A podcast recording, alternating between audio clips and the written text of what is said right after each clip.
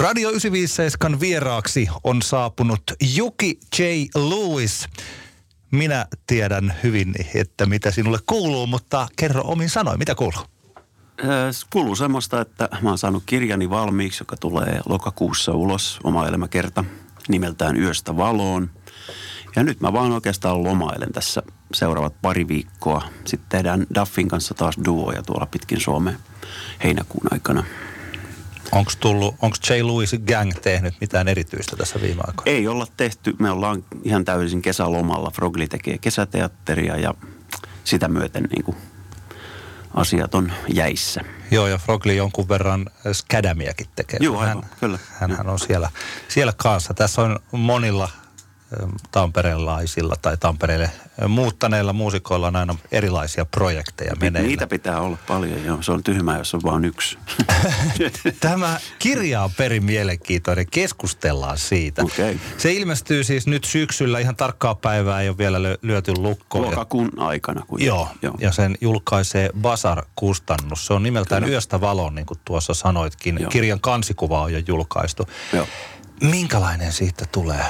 Kuka sen on, siis on sun kirjoittama? Se on mun ihan itse kirjoittama, joo. Se, no mä oon lukenut varmaan, sanotaan ainakin 200 biografiaa elämässä, niin ei ole kaikki muusikoiden, ne filmitähtiä, joku Errol Flynn kiinnosti mua ihan suunnattomasti. Sen mä luin ja Roger Moore, tällaisia. Siis mä oon lukenut niitä hirveän määrän ja sitten mä totesin just tässä, kun mä lopettelen Sebastian Bachin, Skid Row, en laulaja, niin siinä on ihan hirveästi semmoisia yhtymäkohtia. Se on bilettänyt tuhat kertaa enemmän kuin minä elämässäni, mutta siis ne jotain semmoisia, se emotionaalinen, emotionaalinen pohja siellä on ihan samankaltainen jotenkin. Ja sama Sami Jaffan kirjassa, ne kaksi on lähempänä ehkä sitä, minkälainen siitä mun kirjasta tulee omasta mielestä ainakin. Joo. On, mistä se lähtee? Lähdeksä ensimmäisistä muistoista ja sieltä lähdet rakentamaan? Koko lailla joo. Että, että mä jopa muistan, kun mä oon ollut ihan, ihan vauva. Tuli Beatlesia radiosta, tuli She Loves You, yeah, yeah. Ja mun ekat sanat oli itse asiassa yeah, yeah, eikä äiti. Joo. Tämä on, tämä on ihan totta. Se on mennyt jotenkin mun aivoihin, kun on varmaan soinut aika ahkeran siihen aikaan. 63, 64. Niin sä oot silloin syntynyt. Millä, millä, missä sä muuten oot syntynyt? Helsingissä. Joo. Mitkä, vetitkö siellä lapsuutessa? Öö, johonkin tuohon 4-5 oliko mä neljä ja puoli tai jotain, kun muutettiin sitten Peltolammille, kun vanhemmat sai täältä töitä tuolta Aitovuoresta. Isä oli lennonjohtaja ja äiti ää, meteorologin apu, mikä se nyt, ää, tutkimusapulainen, siis Joo. siellä sääpuolella kuitenkin. Joo. Eli siitä, jos se nelivuotiaana on muuttanut, siitä varmaan Helsingistä ei hirveästi muistikuvia. Saattaa olla jotain välähdyksiä. Joo, jotain varmaan... välähdyksiä, joo. Karhupuistossa asuttiin Kalliossa vähän aikaa ja joo. tämmöisiä. Minkälainen sun lapsuutesi Tampereella ja Peltolammilla oli? Se oli ihan kiva. En, ei mulla ole hirveästi mitään huonoa muistoa siitä, ajasta, siitä ajasta, eikä kouluajastakaan, paitsi että mä en tykännyt lähteä aamulla kouluun, kun mä olin silloin jo semmoinen yöihminen, tykkäsin no. valvoa. Milloin sä rupesit soittamaan ja mikä se soitin oli? Kitaraa 11-vuotiaana. Mm. Tai oikeastaan mä soittelin sellaista balalaikkaa, mikä joku, na, joku naapuri oli tuonut lahjaksi jostain Leningradista. Mm Mä muistan, mä soitin sillä ton Alice Cooperin School Out Riffin ja kaikki. kaikki joo.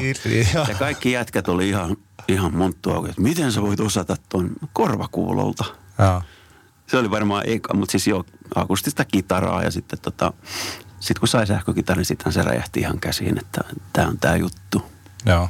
Miten susta muuten tuli, sä oot kuitenkin tunnettu rock-basistina, niin missä niin, vaiheessa se oli basso eikä kitara? Se meni silleen, että tuli kutsunnot ja mä, mä olin, että mä, mä en mieluummin opiskelemaan. Ja sitten mä kuitenkaan halunnut mihinkään yliopistoon, niin mä menin Oulun kylän Popiatsopistoon. No. Ja sitten mä katselin niitä, tarkasti niitä juttuja, että hetkinen, melkein 500 pyrkii kitaristiksi, mutta vaan 30 basistiksi. He, ja mulla oli kitara, missä oli bas, basson kaula siis ja, ja kitara samassa, semmoinen ras-tyyppinen vanha rassi. Aha, joo. Mä, että mä menen basistiksi, että mä pääsen varmaan paljon helpommin sisään. Itse asiassa yksi mun ystävä yritti kitarapuolelle eikä päässyt. Olisi pitänyt kyllä päästä mun mielestä, mutta mä pääsin heittämällä basistiksi. Anna, Siitä se lähti. Hyvin mielenkiintoista. Sä käytit tällaista taktiikkaa, mitä jossain markkinataloudessa jotkut käyttää. Että tuolla, muuten on, tuolla ei ole ehkä ihan yhtä. Joo, tuolla on niin tollainen, tollainen väli, että me isketäänkin Just näin. tonne, tonne sulta. Mikä ikäinen sä olit silloin? Mä olin siis, mitä se, yheks, onko se 19-vuotiaana kutsunnut siihen aikaan oli?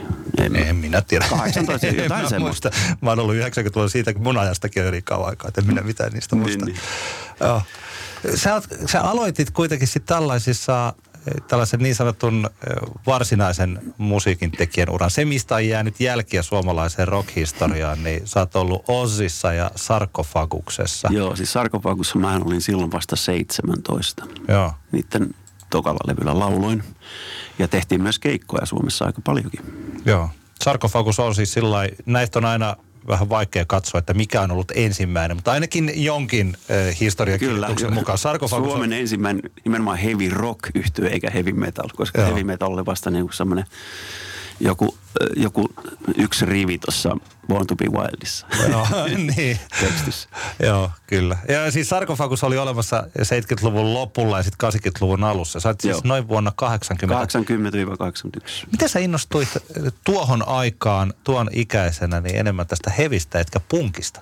Mulla oli punkkausi, se kesti just siihen asti, että kun mä olin, mä, mä olin niin jotenkin, ajattelin sitä sellaisena spesiaalijuttuna, että sitten kun Sex Pistols hajosi, niin se oli that was it. Joo. Mulle niin kuin, että ei, tämä oli tässä. Ja Ramones ei mun mielestä koskaan ollut punkkia kuitenkaan sinällään, koska se oli aika semmoista siistiä poppia itse asiassa. Joo, ei se kovin, siis se Ramonesin tämmöinen, se on erilainen se jenkkiläinen punk. Niin on, nimenomaan, joo. Kun, britti taas on. Siinä on sitä agressio ja raivoa, mitä Sex Pistolsissa oli, mitä mä tietenkin diggasin, kun oli puberteetissä.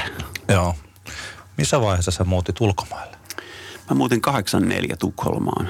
Meillä oli siellä ots levyyhtiö Tukholmassa ja rumpali Pekka Mark muutti ensin ja järkkäsi sieltä kämpän ja mä muutin sitten perässä ja kaikki muut tuli tipotellen sitten pikkuhiljaa ja lopulta oli koko bändi sitten siellä Tukholman esikaupunkialueella Tyyresössä. Siitä oli matkaa bussilla sinne Söderiin, eli et- eteläpuolelle Tukholmaa joku 40 minuuttia tai aika kaukana. Tämä on ollut, sä oot, mä tässä laskeskelin koko ajan päässäni, että minkä ikäinen sä oot, vähän reilu parikymppinen. Minkälaisia sun vanhemmat, 21. niin, Joo. minkälaisia sun vanhemmat oli, eli päästikö ne pojan helposti eri paikkoihin?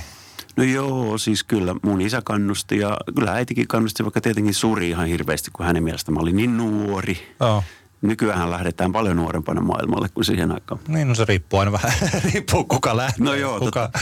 kuka Mutta ei. mut siis täytyy myöntää, että kyllä siinä paljon oli se Hanoi Rocks vaikute, että jätkät lähti, niin mekin lähdetään. Että me niinku uskallettiin. Että varmaan jos Hanoi Rocks ei olisi lähtenyt aikanaan Ruotsia siitä eteenpäin maailmalla, niin ei olisi mihinkään uskallettu lähteä. Et se oli tosi voimakas semmoinen rohkeutta antava asia. Joo, ja niin siis varmaan totta kai esimerkki on, Niin. se on aika iso juttu. Aivan.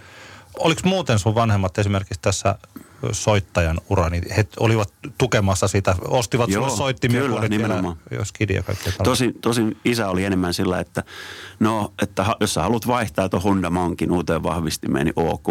Joo, se oli enemmän moottori-ihmisiä sille, mutta kyllä hän, ymmärsi, että mulle tosi tärkeä asia. Ja sitten tietenkin kun näki myös, että alkaa oppia pikkuhiljaa ja kehittyy, niin silleen se meni sitten eteenpäin. Ja lopulta oli Gibson kädessä sitten. Joo.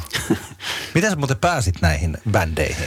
No se, se Sarkopaus oli hauska, kun se oli soundissa ilmoitus vaan. Siinä luki nimenomaan, että ei mitään, että bändi hakee, vaan että Sarkofagus hakee. Hmm. Mä ajattelin, ahaa, että mä oon ollut aina semmoinen, että mä yritän kaikkea mahdollista. Tonne heti, kun on joku mahdollisuus. Ja tota niin, mä laitoin kirjeen sitten, eihän siihen, siihen aikaan mitään muuta mahdollisuutta ollut, kun ei ollut edes puhelinnumeroa, mihin soittaa. Se oli vaan osoite. Joo.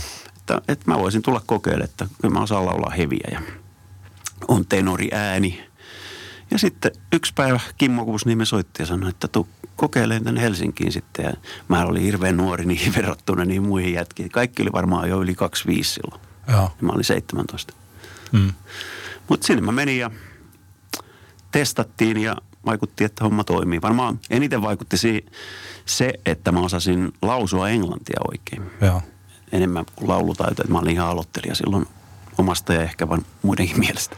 Siinä oli varmaan semmoinen, koska toi oli vielä, mä muistin, siis se on oikeastaan vasta ehkä tällä vuosituhannella tullut se, että yleisesti ottaen suomalaiset yhtyöt, jotka esittää sitten lauluja englanniksi, niin ne osaa lausua sitä tosi hyvin. Tämä nykyinen sukupolvi. Joo, kyllä. Ei osaa. Mutta että, On kyllä poikkeuksiakin, ikävä kyllä. on joo. Ei, ei sanota nimiä, mutta Joo, niitä to- on. Kyllä, mutta siis että tohon aikaan se oli enemmänkin sääntö se, että kukaan ei osaa lausua Joo, sitä. nimenomaan, joo. Ja, ja sitten joku Michael Monroe tulee äkkiä tuossa, sehän oli ihan sillä tavalla, että, että kuka, tämä, kuka tämä kaveri on, Kyllä. että kuinka Suomessa voi olla tällainen tyyppi. Totta. Et se oli. Oliko niin, että sun, me juuri osui tuohon silmiin, siis paitsi että os yhtyessä, mm. siis soititteko te Kostellon kanssa samaan aikaan? Joo, olla. siis Costello oli ja Petanderi Markku oli molemmat siinä Otsin reunionissa. Se, se oli mun mielestä joskus 2010. Okei, no se on ollut silloin, että se ei ollut sinun alkuperäisessä. Ei, Joo, ei, joo, ei, joo, se oli joo, vasta. ei- Ja, ja jätkät käväsi silleen siinä Joo. ja sitten tuli aikatauluongelmia ja Markulla meni jalka melkein poikki. Joo. se, se loppui siihen sitten se leikki. Joo. Ei kun okei, mulla oli jäänyt vaan sitten lista itselleni eteen näistä, koska mä mietinkin, Niin että joo, kuitenkin joskus. kun Kostellolla oli sitten nämä omat sensuurit ja siitä menikin popeda ja siis Joo, ei, ei me silloin nuorempina mitään. Joo. Oliko se, sun, toi taiteilijan nimes oli silloin J.C. Blade? Joo, kyllä. Onko ollut muita taiteilijan nimiä kuin? Ei, no tavallaan J. Lewis, koska mun Niin. etunimihan on Jukka vielä toistaiseksi. Ainakin mä oon kyllä suunnitellut, että mä vaihdan sen. Joo. Jukka on jotenkin vaan niin Jukka Jukka. Niin. en mä jaksa kuulla Niin. sitä enää. Vaihtaisitko se Jakes vai Jukiksi? Eikö Jukiksi? Eikö Juki, kaikki Juki on paljon parempi joo, niin. kuin Jukka, mutta en mä tiedä. Nämä on näitä ikuisuuskysymyksiä, että sitä voi miettiä lopun elämäänsä. Sitten kun on vaihtanut sen, niin haluaa heti vaihtaa jonkun toisen. Niin. Että. Mutta se on helppoa nykyään onneksi. Joo, niin joo, ei tarvitse paljon perustella. Mistä se Louis muuten tuli? Viittaako se johonkin vaan? Se on mun oikea sukunimi. No. Ah, siis millainen? Mä menin naimisiin Amerikassa ja otin hänen nimensä. Ai se tapahtui sillä Okei, kyllä. joo, mä en Eikö tiedä. puhuttu ikinä tästä? Ei olla puhuttu, joo. Joo, ja se nyt on semmoinen, että sitä nyt ei kannata enää vaihtaa. Että Ei, se, juu, ei, sehän on hyvä. Mä ajattelin, että Paitsi se... siitä, jos lopettaa muusa hommat kokonaan ja menee johonkin kirjastoon töihin, niin sitten voi... Niin. Mihin se meni? Voisitko muuten mennä kirjastoon? Mä joskus haaveillut siitä, kun mä oon kova lukeen kirjoja. Joo. Koska siellä on rauhallista. Joo, mä kyllä. tykkään rauhallisesta. Mä en ole semmoinen crazy meteli-ihminen ollenkaan. Esim- Esimerkiksi festarit on mulla. Mä olin just siellä Rockfestissä kattoon Kissiä ja Joo. Def Leppardia, kun Jyrki Kuusesi antoi mulle ystävällisesti sinne liput.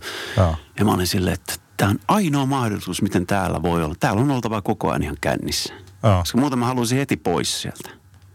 Mä, mä en tykkää isoista ihmisjoukoista. Se Joo. jotenkin ahdistaa. Ei, ymmärrän, ei kaikki, kaikki eivät ole, Joo. ole samanlaisia. Mähän rakastan tollaisia isoja, Okei. isoja joukkoja ja festareita. Mutta sä oot yleensä jossain VIP-aitiossa. Enkä oo. Ai Ihan, jaa. ihan tuolla, ihan, okay. No mä olin, mutta silti se vähän ahdistaa. Joo, et ymmärrän, ymmärrän. Miten Oz loppui muuten? Ne ei se ole koskaan loppunut, ne jatkaa yhä. Niin, Mutta mun osalta se loppui niin, että, että siinä oli niitä ruotsalaisia nuoria kitaristeja, äärettömän taitavia jätkiä. Mutta siinä oli jo sit niin paljon sitä ikäeroa. Joo. Että se huomasi, että siellä Ruotsin päässä ei oikein hommat sujunut ja mä sain kuulla sitten, että jätkät oli lähtenyt lätkiin ja ne käväsi. Osa niistä kävi tuolla Losissa yrittämässä, ei oikein onnistunut, tuli takaisin Tukholmaan ja mulla oli semmoinen stunt-basisti siinä, semmoinen Johannes, joka hoiti sitten aina, kun mä en päässyt keikoille, kun mulla tietysti oli yökeikkoja täällä Suomessa. joo. Ja ne sitten päätti lähteä ja mä olin, että nyt mä en enää jaksaisi, ei millään, että joo. taas uudet jätkät ja huhhuh, että ilmoitin, että en mä en ole enää mukana, mutta voin tehdä biisejä kyllä. Joo. Mutta nyt tässä, tässä, tässä tosiaan, niin kun, kun mä mietin tätä aikajana, niin nyt se, tää, oli, oliko tästä paluun aikaista osia vai joo, siis? Niin, kyllä, joo, joo nimenomaan. kyllä. Et silloin kun mä, mä lähdin Jenkkeihin 87 heinäkuussa. Mä ensin Joo. käväsin siellä Princess Bang yhtyeessä tavallaan tuuraamassa kadonnutta kitaristia ja sitten mä lähdin sille tielle. Mä päätin, että tämä on mun juttu, että mun on nyt pakko kokeilla. Mä oon vielä nuori ja jaksan. Niin siinä vaiheessa sä olit jo sen verran, äh, oli tullut ikää ja kilometrejä taakse, ettei paljon tarvinnut vanhemmilta kysellä, mutta, Joo, ei. mutta ei se toisaalta tollai New Yorkiin, kun sä lähdit siitä. Joo, kyllä niin New Yorkiin. New Yorkin muuttaminen ö, musiikki unelman perässä, niin eihän se ihan sillä lailla tuosta vaan. Ei ei se, se- ole, se, ei ole, se, jos mikä ei ole jokaisen valitsema Se on ihan reitti. totta, kyllä. Mutta se tuntui jotenkin vaan, se oli hyvä, että oli Ruotsi tai Tukholmassa pyörinyt ensin sen kolme, kolme ja puoli vuotta. Koska siellä oli ihan eri meininki silloin kuin täällä Suomessa. Et siinä oppi sitä kansainvälisyyttä jotenkin jännällä tavalla, että osasi suhtautua juttuihin ja oppi kielenkin, ruotsin kielen. Joo. Sitten mä ajattelin, että no, noin kaverit lähti tonne, mua harmitti, että mä, mä oon täällä vaan niin kuin siivoon rappuja Gamlastaanissa pohjalta. Ei, ei, nyt, nyt rupeaa riittää. Sitten kulminaatio hetki oli se, kun jossain vaiheessa mä pakkasin jotain harjoja ja luutia ja, ja tuli Tina Turnerin What You Get Is What You See kappale radiosta ja mä olin sillä että niin, en mä tästä, en mä saa tästä mitään. Ja sitten tuli yhtäkkiä soittaa, että me tarvittaisiin tuuraa, ties äkkiä sinne. Ja, ja sitten mä jotenkin niinku uin siihen bändiin Joo. sisään ja päätin lähteä kokonaan sitten Tukholmasta veke. Kauan sä asuit Amerikassa? 11 vuotta vähän reilu. Mitä kaikkea sä teit siellä? Vaikka mitä. Mä olin äh, sarjakuvakaupassa myymässä isoin ja tunnetuin Forbidden Planet, semmoinen Manhattanilla. Se oli just muuten lehdessä. Joku kuukausi sitten joku oli mm. ottanut kuvia siitä edestä. Siellä mä olin kassalla ja tein kaikenlaista. Sitten mä olin Empire State Buildingissa siellä, oliko se 86. kerros, ottamassa semmoisia A4 kokoisia polaroideja turisteista. Oh. Sitten mä lauloin taustoja studiossa monta vuotta, semmoista kolmen tunnin päiviä 12 kolmeen, koska siellä uskottiin, että sen jälkeen se on niin kuin done, että et sä enää ole parhaimmillaan seuraavana päivänä uuksissa 12-3, mutta Ah. tuntipalkka oli erittäin hyvä. Ah. Mitä kaikkea? Minkä, minkälaisen bändien tai Ei, artistien? ei ne ollut itse asiassa, siinä, siinä oli vain yksi artisti semmoinen, itse asiassa siinä on, mun kirjassa on enemmän siitä semmoinen eksentrinen kaveri, miksi sitä voisi sanoa, medio tai joku tällainen. Sillä oli hirveästi rahaa ja John Lennonin se psykedeelliseksi maalattu Rolls Royce autotallissa. Ah, wow. Ja se teki siis ihan niin kuin, hän teki musiikkia ja sä olit Joo, hänen ja se, hänen piti lopulta laulaa liidi siihen, mutta eihän hän osannut laulaa. Että se, niitä biisejä on ihan hirveä määrä, mihin mä, varmaan joku 50 ja mitään ei mun tietääkseni ole julkaistu. Onpa jännittävää. Joo, ja se kesti hirveän kauan se projekti. Ja ne kappaleet oli, harmittaa kun ei mulla ole mitään nauhaa, kun ei niitä saanut ottaa silloin. Hän oltiin heti, Niin. että, joo, että ei, ei, että sä voi ottaa himaan tätä. Joo. Niin ja siis nyky tohon, tohon aikaan tietysti, kun nykyään voisi heittää USB-tikulle tai Niin, jotain, aivan. jotain, mutta siihen aikaan. Joo, ei silloin. Tähän on, jos sano vaan. Ja enimmäkseen siis tietenkin mä musaa tein, tai Princess Bangsen yhtyeen, niin se kesti monta vuotta, että me oltiin välillä puoli vuotta himassa sillä, että managerissa, että ei nyt ei tehdä keikkoja, että koittakaa kestää, että voitte te treenaamassa käydä, mutta että ei, nyt ei ole hyvä aika tehdä keikkoja, näitä kummallisia musiikkimaailman päätöksiä, että miten niin ei ole hyvä aika, että me ollaan oltu yhdessä bändinä vasta vuosi, että Aa. come on, mutta sitä sitten vaan pelattiin Nintendo imassa ja katseltiin em, em, Music TVtä tai jotain tällaista. Tämähän on jännittävä, koska tällaisia tarinoita on näistä 80-luvun suomalaisista bändeistä, Juu, että, aivan. että, että, jotka on mennyt sinne ja sitten on joku kringoslogo sille, että annetaan siellä joku äh, u- heikkokuntoinen omakotitalo. Juuri- Asukaa juuri täällä näin. ja, ja teidän pitää sanotaan, että teille, että teidän pitää muuten nyt reenata 10-12 tuntia päivässä ja sitten jäbät siellä reenaa ja viikot muuttuu kuukausiksi mitään ei tapahdu. Meille ei sanottu edes, että pitää treenata, sanotaan vaan, että nyt venaatte. Ja Me päätettiin itse treenata tietenkin sitten, että pysytään niin kuin kondiksessa ja opitaan lisää toisistamme soittajina. Se oli vähän semmoinen hieman keinotekoinen se Princess Band, koska se kasattiin sillä, että se ei ollut sillä, että yhdessä Ei. jutellaan vaan, että joo, että sä tuut tohon vaan. Että se niin ihan sattuman varasta hommaa jotenkin. Joo. Siinä oli kaksi ruotsalaista basistia ja toinen kitaristi, että siinä meillä oli se oma salakieli, että me puhuttiin ruotsia, sitten laulaja ja rumpali oli jenkkejä. Aha. Jännittävä. Joo. Minkälainen muisto sulla on jäänyt näin yleisesti ottaen siitä ajasta? Että oliko se sellaista vapauden aikaa, että sai tehdä ja No joo, vai? kyllä se oli alle 30 ei sitä, siinä ei mieti mitään. Et mä ymmärrän tosi hyvin näitä nuoria bändejä, jotka pääsee tonne maailmalle Suomesta, niin siinä se koo kyllä vähän lanttu, koska se on niin, niin erilaista ja se on niin intensiivistä ne kaikki haastattelut ja se on, se on valtava systeemi kyllä, mitä siinä joutuu käymään läpi. Joo. Mutta oliko, oliko, se, oliko se hienoa aikaa? Onko se Joo, ollut- kyllä, ei mulla mitään huonoja muistoja Joo. siitä ole lainkaan. Että se oli ihan mahtavaa. Tämä on muuten jännittävä siis. Nyt tällainen pieni sivuheitto pitää ottaa, kun sanoit tästä kaverista, jonka, joka niitä biisejä teki ja sä lauloit siinä. Että siis kun tuolla, on, tuolla Amerikassa ja New Yorkissa on olemassa siis tämän tyylisiä, että kun on se musiikkibisnes jos on joku haluaa vahvasti olla siinä mukana, niin saattaa puskea itsensä väkisin. Mä onko sä kuullut tällaisesta Joo, bändistä kuin JD and the Straight Shot? Ai siitä en ole kuullut. Joo. JD and the Straight Shot on tällaisen, tota, onko se James L. Dolan, tällainen kaveri, joka siis omistaa Madison Square Gardenin, tai on ainakin ollut Aa, siellä. Joten, että jos ei omista, niin on ollut jotenkin johtavassa no, asemassa. No voi ymmärtää, että pääsee ihan Joo, rah- hänellä on tämä bändi ja tämä JD and the Straight Shot on ollut nyt sitten tässä vuodesta 2005 lukuisten todella isojen artistien lämpärinä. Se on Joo, hoitanut niin kuin oman bändinsä sinne lämpää. ihan maailman tähtiä, siis tällaisia niin kuin ZZ-toppia ja Joo. Keith Urbania, Dixie Chicksia ja Eaglesia ja kaikkea. Ne on puskenut oman bändin sinne. Se on niin jotenkin hienoa ja niin, kamalaa samaan aikaan. No kyllä mä muistan sen, kun meidän manageri sanoi, että paljonko te haluatte maksaa, että pääsette siihen tai siihen Billboardin top 100, oh. kun levy tuli pihalle. Me teimme haluta maksaa mitään. Oh. Silti me oltiin parhaimmillaan jossain 42 siellä. Oh. Silloin kun oli rundi päällä. Mr. Bigin kanssa. Joo.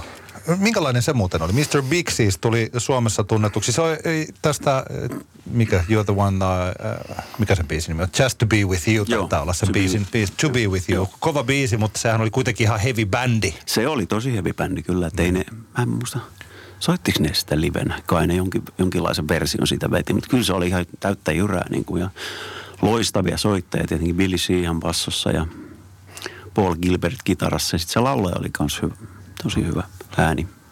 Tota... Mutta ne oli rauhallisia, tos, todella rauhallisia. Ne, ne keskittyi ihan täysin siihen keikkaan. Et ei mekään, usko tai älä, niin me ei juotu mitään ennen keikkaa ikinä. Sitten vasta keikan jälkeen alkoi bileet. Kai sä nyt joskus oot sitten sekoillut? On, toki, toki. Mut siis... Jutellaan sun sekoilusta New Yorkissa. Kyllä, kaikenlaista on sekoiltu. Mutta tota, se kuuluu siihen toimen kuvaan niin sanotusti. Mutta mitä on sulle se, mitä sulle on sekoilu? Koska sekoilu voi olla sitä, että niin meistä jokainen niin kuin tällä, että kukapa meistä ei heikkona hetkenään olisi juonut hieman liikaa ja Niinpä. sammunut jonnekin vaikkapa sohon nurkkapöytään.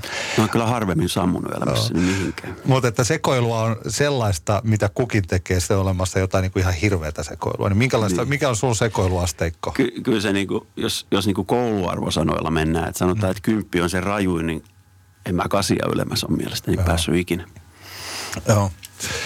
Jutellaan siitä, kun sä, eh, siis kun sä sait tämän kuuluisan puhelun, jossa Olli Lindholm sanoi, että tuutko yöhön. Miten asiat oli päätynyt siihen, että...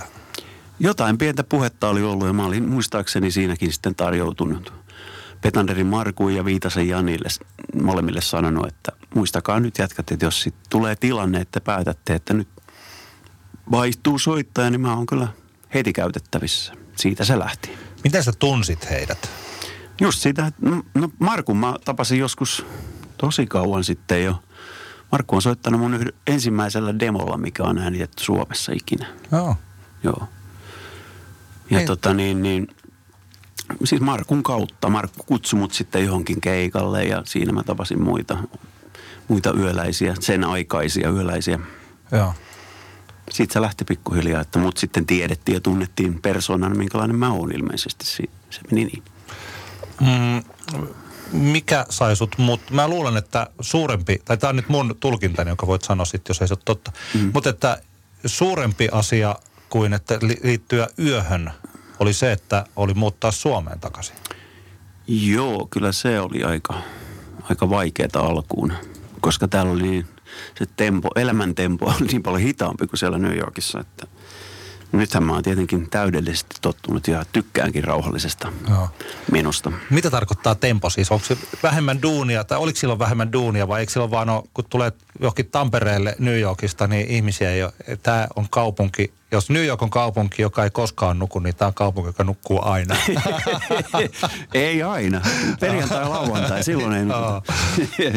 Mutta joo, kyllä se tavallaan sillä totta, että mähän menin työkkäriin melkein heti, kun mä tulin toukokuussa 98. Ja mä heitin soundin siihen, että tuossa mun haastis, lue siitä. Ja se otti kopiot se kaveri niistä. Ja että okei, nyt me tiedetään kuka sä oot. Ja sitten mä olin siellä työkkärissä semmoisen puolisen vuotta ja ei ne oikein mulle mitään löytänyt. Sitten yhtäkkiä tulikin tämä tilanne jo, että jaha, no. olen yössä basistina. Oliko, sitten se, hei, mun, mun mielessäni tämä meni jotenkin väärin. Mä luulin, että sä olit silloin Jenkeissä, kun sä liityit yöhön, mutta sä olit siis tullut vähän aikaisemmin Suomeen. Ja, mä olin käymässä viimeistä kertaa silloin Nykissä, hakemassa Joo. viimeisiä tavaroita, mitä mä en ollut myynyt tai heittänyt menee. Joo. Ja tota niin, se oli uuden vuoden jälkeen. olisiko ollut peräti uuden vuoden päivä, kun puhelu tuli. Oh. Miksi sä olit päättänyt tulla Suomeen? Mä olin vaan kyllästynyt siihen oikeastaan jotenkin siihen jatkuvaan hektiseen meininkiin. Että välillä mä en poistunut viikkoon kämpästä. Mä olin vaan sillä, että mä haluan olla täällä rauhassa, verhot kiinni pohjalta. Ja silti kuuluu ne sirenit koko ajan. Viu, viu, viu, viu, viu viiden minuutin välein. Tämähän on muuten totta. Siis mä uskon tuon, koska mä kuuntelen joitain amerikkalaisia podcasteja aika paljonkin. Ja niistä joita, kuuluu. Joo, niin kuin joitain no. tehdään New Yorkissa. Niin se on jännittävä, kun se oli melkein joka jaksossa, mitä mä kuuntelen Kyllä. jotain futispodcastia, niin siellä kuuluu. Ei siellä, en mä saanut siellä mielenrauhaa ehkä koskaan täydellisesti, katsele miten Suomessa. Mutta sitten taas biisin tekeminen tai biisien ja säveltäminen, sanottaminen ja äänittäminen omassa kotistudiossa, niin se oli kyllä hirveän paljon tuottosampaa kuin Suomessa. Joo. Jostain syystä se vaan niin kuin räjähti ulos kaikki biisit ja hyvät ideat tuli heti niin kuin. Se on se energia ilmeisesti se kaupungin semmoinen yleinen buzz. Siellä Joo. kuhisee koko ajan nurkissa se energia. Minkälainen työpaikka yö oli vuonna 1999? Se oli kovin kostea. Siinä piti melkein opetella oikeasti ryyppäämään niin kuin suomalaiset miehet. Kato, kun mä olin kumminkin tullut sieltä Jenkeistä, siellähän tissutellaan tunnetusti Aa. enemmänkin. Aa. Opetteli. Oliko se siis sillä että tohon aikaan vielä niin kuin... Kyllä, se oli huh huh. Ja, ja mä ajattelin, että jos tämä on tämmöistä, niin mä monta vuotta jaksat tätä. Että mulla pettää maksa tai pää tai jotain tapahtuu. Mutta sitten se alkoi alkoi tulla niitä muutoksia ja ehkä se oli hyvä niin, en tiedä. Niin, eli Olli oli aika syvällä jossain vaiheessa ja raitistui ja sitten Joo, pikkuhiljaa kyllä. homma meni sitten kasaan. Onko yön vuodet sellaisia, mekin ollaan niistä silloin aikanaan keskusteltu, niin onko se sellaisia tällä hetkellä ihan henkisesti, että haluatko se hirveästi mietiskellä niitä tai jutella niistä? No siinä kirjassa on paljon, tosi paljon noita juttuja, että ne on no. tavallaan niin kuin, mä oon siinä mielessä tyhjentänyt pajatson – että ei mun tarvi kauheasti niitä enää miettiä. Että se oli semmoinen jotenkin puhdistava kokemus mulle toi, että mä sain sen kirjoitettua samalla pois mielestä. Joo, eikö uskon just tässä. Siinä on on hyviä ja huonoja asioita, en mä tiedä, about 50-50 mä voisin sanoa. Joo. Ehkä. Se on mulle, että mä tässä just lueskelin sitä yhtä yökirjaa, jonka nimeä mä en nyt en muista, mutta se on se historiikki, missä tosi monet ihmiset on äänessä, joka julkaistiin mun mielestä tuossa tämän vuosikymmenen alupuolella. Joo, joo. Olisiko sekin likaiset legendat se niminen se, tai, tai sen, sen sellainen? Se on se mielenkiintoinen, että siinä ei ole musta ja Daffista paljon mitään. Eikö mukaan? Siinä on sellainen yksi sivu, missä on nopea Joo. selitys ja that's it. No. Ettekö te ole itse äänessä siinä? Ei, me, ei meiltä, mun mielestä meitä haastateltiin, mutta niitä ei painettu kirjaa. Aha. Vedettiin veksi. No se on ikävää. Se oli semmoinen esimaku tulevasta. Joo. Ei, koska siinä, tämä vesittää kokonaan se, mihin mä olin ohjaamassa, tai koska siinä kirjassa oli, voi että kun mä olisin muistanut ottaa sen mukaan, niin mä katsoisin sen suoraan sitaatin, mitä siinä oli. Mm. Mutta siinä kuitenkin oli, äh, tota, oli puhu susta oikein kauniisti ja jotenkin siis sillä, että siinä ei ainakaan sen tekstin mukaisesti näy niin kuin mitään sitä, että tässä mitä seuraavat vuodet sitten toivat tullessaan. Niin. Se meni, tuli tällainen no, niin kuin rock and roll divorce. No sepä se, kun ei siinä munkaan mielestä ollut, mitä oli ihan normaalia. Että en, no. mä, siksi mä olinkin niin järkyttynyt, että en mä huomannut mitään eroa. Että aina se oli sellaista ollut. No. Vä, välillä kyräillään ja välillä ei kyräillä. se, se oli semmoista. O, tuota, onko sä tehnyt, kertaako täällä muuten joku? Jo kuulu, jostain kuuluu jotain hassua. Ehkä ei. No joo, mä kuuluu ehkä mun... mun Sur, jossain surisee. Mun, mun pääni sisällä. Ei kun se, se taitaa se, mikä surisee on. Toi mä laitan ton tosta pois. Se. Onko se tehnyt rauhan tämän asian kanssa ja Ollin kuoleman no kanssa? No totta kai. Sellaista?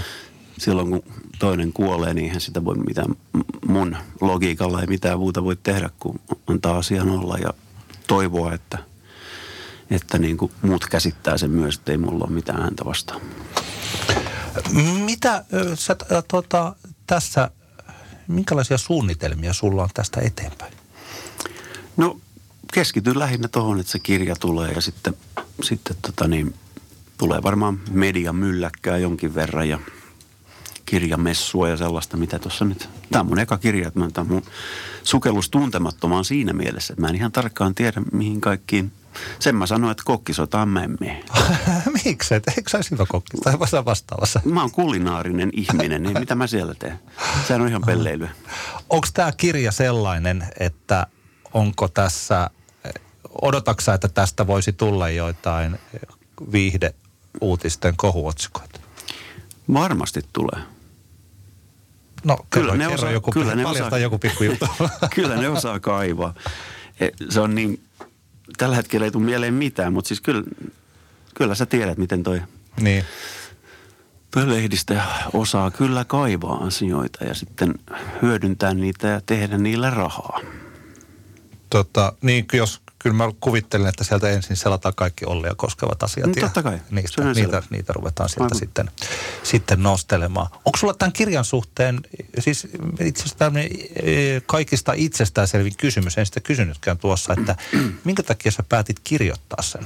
Oliko se sellainen, oliko se, tuossa mainitsit jo vähän niin kuin terapeuttinen kokemus, tai siis Joo. oliko se sen takia? Mä itse asiassa aloitin se jo 2004, Aha. mutta en ollut kauhean pitkälle päässyt. Sitten mä ajattelin, että nyt on varmaan sitten hyvä aika aloittaa, kun oli, oli päätöksessä tuo yöura ja kaikki tämmöinen.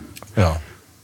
Tässä kun on yöstä valoon mm. tämä nimi, niin yö tietysti se on ilmiselvä viittaus yhtyeeseen, mutta tämä mm. valoon, niin äh, tarkoittaa, mi, mihin, mitä se tarkoittaa? Mitä sä tulkitset?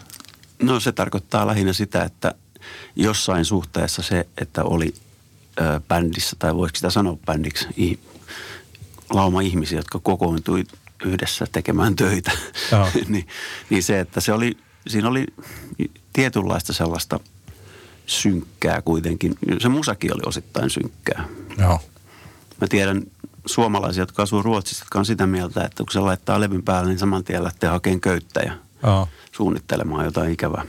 Niin, siis, no sitähän, sitähän yö on ja kyllähän siis niin. siis sehän oli se yön juttu toisaalta. Niin, niin siis aivan, aivan. Mutta siis se, se just siinä mielessä, että mä, mä oon kyllä aika lailla valon ihminen, että mä rakastan aurinkoa ja olla auringossa ja siinäkin mielessä. Ja mä muutin 2009 sellaiseen taloon, missä on hirveän paljon valoa verrattuna siihen – kaksi jo komeroa, mikä oli taas tosi pimeä.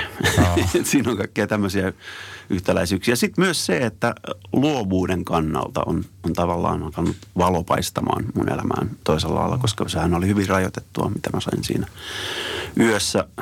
Lähinnä vaan niin keikalla sain olla kyllä aika lailla oma itseni onneksi. Siitä on kiitollinen, että ei määrätty kuitenkaan, että pistä noin farkut ja niin poispäin. Että, että se, oli, se oli se mun oma tontti, mitä mä sain niin kuin sillä lailla hoitaa, kun mä näin katsoin parhaaksi. Kuinka paljon sä muuten teet biisejä? Tällainen, vaikka montako kokonaista kappaletta, jos ei puhuta ihan pelkistä riffeistä tai pätkistä, niin, niin. kokonaista alusta loppuun tehtyä kappaletta sulla syntyy vaikka vuodessa? Ideoita saattaa olla satoja, mutta sitten se lopullinen, niin se ei välttämättä, niitä on keskeneräisiä hirveästi, niin mutta pyörä, pyöreästi voisi sanoa ehkä joku valmista biisiä joku parikymmentä vuodessa. Tuossa puhuttiin tästä yön ajasta ja jotenkin, eikö tämä ollut aika yksi iso juttu sulle, tai iso ongelma siinä, että kun sä et saanut omia biisejä läpi? Se oli iso ongelma jo, ja alussa mä sain, mutta sitten se jotenkin, johtuiko se just sit siitä, että ehkä Olli ja ehkä vähän Epekin ajattelee, että se on liian jenkin kuulosta, että kun kuitenkin suomalaista bändistä kysymys. Ja kyllähän mä sen niin kuin sillä lailla as- ymmärrän asiana, että tämä ei ehkä sovi, mutta silti mua harmitti se, että ei voitu kokeilla, koska hirveän monia biisejä, jotka on ollut kamalan huonoja demoja, on silti tehty levylle asti ja ne on onnistunut. Joo. Että mä en saanut, harmitti enemmän se, että ei saanut mahdollisuutta kuin se, että ei saanut biisejä läpi. Tuossa biisin aikana sulla oli todella hieno ajatus tästä kompromisseista tai kompromissittomuudesta. Kerro se, mitä sä sanoit? Joo, se on itse asiassa lainattu siitä Jim Carrey-dokumentista, Man on, missä hän tekee Man on the Moonia. Joo. Että jos, jos sä pitkän aikaa teet jotain ja teet jatkuvasti sen kompromissien alla tavallaan tai paljon kompromisseja ja epäonnistut, niin se on huomattavasti rankempaa henkisesti kuin se, että jos sä teet jotain täysillä ihan omilla ehdoilla – ja sitten epäonnistuu. Se on paljon helpompi nousta siitä ylös, kun sä et ole tehnyt niitä kompromisseja. Me ollaan juuri tästä aiheesta keskusteltu tällä viikolla kavereiden kanssa, okay. joka liittyy siis tällaiseen, siis ei ihan suoraan tohon, mutta siis sellaiseen, että mikä asia, mitkä asiat rupeaa ahdistamaan. Ja Joo. mikä, että se, eli juuri tällainen, että jos vaikka sitä aikansa tekee kyllä juttuja ilman, että saa ulkopuolelta hyväksyntää, jos tietää itse, että tämä on sitä. Niin. Mutta jossakin vaiheessa saattaa tulla sellainen olo, että nyt pitäisi niin kuin ulkopuolistenkin pitäisi ruveta tajuamaan tai ainakin joskus osoittaa jonkinlaista mm. hyväksyntää tai siis sen tyylistä, että kuuluisi vaikka siihen yhteisöön, että yhteisö hyväksyy. Totta, joo. Täysin. Ja jos sitten taas ei tule, niin toi on, toi on tosi jännittävä, että se tulee semmoinen olo, että paitsi että tämä ei mennyt maaliin, niin noi kaikki luulee, että mä yritin parhaani, mutta en mä saanut yrittää parasta. Niin. Nimenomaan, joo. Joo. En todellakaan saanut yrittää. siis eh, 50% max, Joo. näin voisi sanoa. Mikä muuten, siis tällainen, voidaan puhua muistakin asioista, mutta tämä, että ehkä tämä on niin kuin yleistä puhetta siitä sen yön ympärillä, että mikä olisi ollut sulle sellainen, jos sä olisit saanut päättää, että mikä sun roolisi olisi ollut siinä, niin minkälainen se sitten olisi ollut? Miten sä olisit muuttanut sen?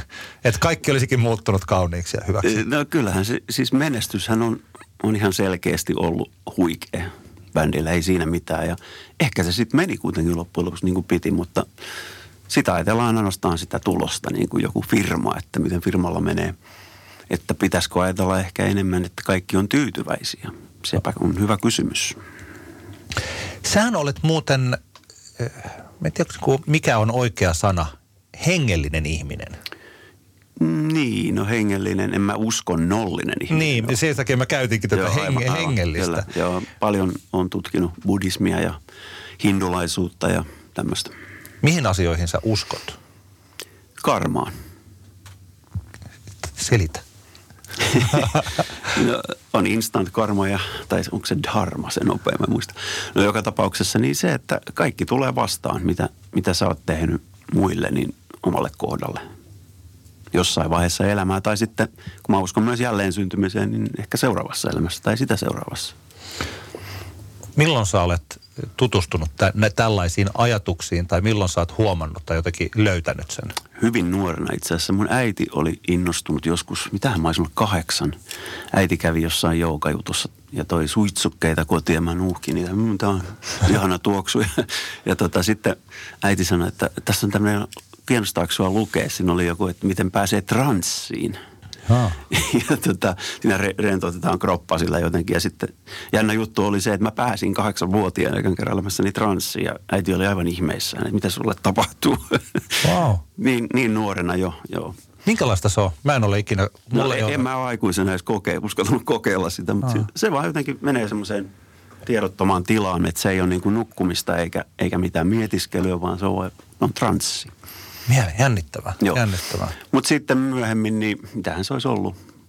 Varmaan Jenkkeissä sitten joo, sitä 88 jotain. Niihin aikoihin, kun meillä oli itse asiassa kaikkein eniten suosio, niin mua kiinnosti lukea kaikkia tollaisia asioita ja esoteerisia hommia, kirjoja ja lehtiä. Siellä on vaikka minkälaisia lehtiä Amerikassa. Jostain pienestä niin kun, tiedätkö, sä, kiinnostuksen kohteesta saattaa olla Joo. lehti, mikä ilmestyy kymmenen kertaa vuodessa. Tai ainakin ilmestyy, ehkä ei nykyään enää. Onko se vielä samalla tavalla seurauksia tai luoksa jotain noita tekstejä tai tommosia? No nykyään se on netissä kaikki tietenkin, että Niin. ei mitään paperijuttuja lueskella. Mutta joo, kyllä mä, välillä mä nytkin mä pistin kyllä pari päivää sitten Facebookin kiinni, kun rupesi jotenkin riittää vähäksi aikaa, että pidetään kesälomaa edes kaksi viikkoa, että ei mitään sellaista selailua eikä postailua, kun mun mielestä se on vähän väsynyttä se postailukin nykyään, että ihan kuin olisi pakko mukaan koko ajan raportoida elämästä. Instagram on vielä pahempi, että siinä niinku pitää olla vessassakin mukana se puhelin. Niin kuin, no niin, nyt mä kakkasin. Joo. Sairasta ihan oikeasti. Mä olen huomannut sen saman, minkä moni muukin ja vaimo, joka ei esimerkiksi ole Facebookissa ollenkaan, niin eikä näissä muissa ole ikinä ollut. Niin, Niin. Tota, tai siis jätti Facebookin käyttämättä sitä juuri lainkaan ja sitten muualla ei ollut, niin et kyllä se sitä, vaikka mun mielestä mä en ole omasta mielestä, eihän kukaan ole omasta mielestä Niin, mikään niin. addikti, mutta, sitten, mutta se on juuri se sellainen, missä jotenkin vilkuilee puhelinta tai tietokonetta, että jos sieltä löytyisi, jos sieltä tulisi joku Niin, jotain mutta mielenkiintoista. Sanotaan näin, että sinun siippas on hyvin järkevä ihminen. Joo, Joo kyllä. Tämähän on muuten siis, jos ajattelee tällaista eh, hengellisyyttä tai sen tyylistä, niin sehän varsinkin musiikkipiireissä, niin sehän on hyvin yleistä. Mä itse olen aika maallinen ihminen, vaikka jotenkin olen kirkkoon kuulunut aina ja on, on siis, siis tällainen. Mutta että ihan tällaisista niin kuin Beatlesin ja George Harrisonin tyylisistä asioista, Just, asioista kyllä. saakka, joita on Aivan. mantroja, joita luetaan tai kaikkea tällaista. Niin. Onko toi sillä että onko se sulla jokapäiväinen asia? Mä vaikka herään, niin en mä herää sillä, että onpas taas hieno herätä evankelis-luterilaisena Antti Granlundina. Mutta herääksä siis tällainen no, niin sellaisena? No siinä mielessä, joo, että kyllä mulla on makkarissakin on semmoinen aika hieno buddha-taulu. Että mä näen sen heti, kun mä avaan silmät ensimmäisenä. No. No. Ja mä keräilin yhdessä vaiheessa buddha-patsaita, mutta sitten mä lopetin, mä täysin, että tässä on mitään järkeä enää. Niitäkin on varmaan joku lähemmäs sata. Joo. Eri kokoisia ja näköisiä. Kokoelma tuli täyteen. Joo, se tuli tosiaankin täyteen. Joo. Mutta niin, en mä mitään, eikö niin heti, en mä ole niin kurinalainen ihminen, että okei, nyt mä mietiskelen ensin puoli tuntia ja sitten mä menen syömään aamupalaa. Ei, ei ole mun juttu. Että mä oon hyvin boheemi siinä mielessä, että mi- milloin mä käytän sitä aikani tollaisiin asioihin. Että sitten tulee fiilis, niin sitten ehkä on mulla alttari kotona esimerkiksi. Joo. Meillä 957 kesävieralta kysytään myös tällaisia niin sanottuja kevyitä maallisia asioita, niin kuin no niin. vaikkapa lempipaikkoja kesällä. Mehän ollaan kysytty sultakin, sä oot joskus aikanaan, siitä varmaan jo puolitoista vuotta tai yli, ylikin, niin, näin, niin kuin näitä lempipaikkoja Tampereelta. Mitkä on sellaisia paikkoja maailmassa, joissa sä mielelläsi vietät aikaa? Joo, Puketissa on semmoinen ranta kuin Katanoi. Nu, kata on, ei kun nui tarkoittaa pientä. Se on semmoinen olevinaan pieni ranta, mutta se ei ole. Se on nykyään, sen toinen nimi on Serenity Beach, eli semmoinen oh. rauhallisuusranta, koska siellä ei pauhaa boomboxit eikä siellä ole haukkuvia koiria. Siellä on super semmoinen laid back, easy meininki. Joo. Wow. Mielenkiintoista. Onko siellä, onko sä ollut useasti siellä? On ollut, mutta viime talvena olin ekaa kertaa siinä rantahotellissa. Joo. Ja mä ajattelin, että mä halusin tehdä tätä lopun ikäni, että aina tulla tammikuussa pariksi viikoksi ainakin siihen mestaan. Oh. Mikäs voisi olla toinen paikka? Mikäs voisi olla toinen? Hmm. Oma kotiranta tuossa, Kaukajärven ranta. Joo. Sen sä joskus heitit tällaisena lempipaikkana Tampereellakin. No se on kyllä ehdottomasti, joo. Onko sä uinut paljon tänä kesänä? No, olen. Mulla on semmoinen jopa semmoinen kelluntaliivi, että voi uida sinne toiselle puolelle järveen, että jos tulee vaikka joku suonenveto, ettei sitten huku sen takia. joo, joo, se olisi. Joo. Se on myös siitä kätevä, että voi välillä huilailla tällä vaan, Joo. Kölliä siinä ja katsella, kun soutajat menee ohi. Joo, laulaskella, että etana Elli aalloilla kelli. Mikä on kolmas paikka? Mikäs se sitten olisi? Tuli, tuli tämmöinen ihan extempore mieleen, niin semmoinen hyvin ilmastoitu, iso, mutta ei liian täysi elokuvateatteri kesällä. Aha. Tuli yhtäkkiä jostain mieleen. Mitä elokuvia sä oot nähnyt viime aikoina? Mikä niin, tulee mieleen? Itse asiassa en ole käynyt pitkään. No. Siitä varmaan johtuu. Lähinnä himassa katsellut. No. Me oltiin eilen perheen kanssa syömässä hampurilaisia tuossa mun työpäivän jälkeen ja satuttiin, en viitti sanoa ravintolan nimeä, mutta satuttiin sellaiseen ravintolaan, mikä oli siis ihana sen takia, että se oli täysin tyhjä, eli siellä Joo, ei ollut muita. Mä tykkään kanssa. Ja se oli mahtavaa olla perheen kanssa siellä, koska se oli ilmastoitu paikka ja me saatiin nopeasti ruuat ja Just. se oli hienoa, koska siellä ei ollut ketään. Siitähän tunnistaa itse asiassa ammattimuusikon ja amatöörin, että kun menee johonkin paikkaan baariin, että eihän täällä ole ketään, lähdetään menee. Ammattilainen sanoo, että jes, täällä ei ole ketään, tänne jäädä. Juki J. Lewis, kiitoksia tästä erittäin Kiitos. miellyttävästä keskusteluhetkestä ja tulet taas takaisin, kun on, keksitään joku syysi. Ilman muuta. Kiva, kiitti.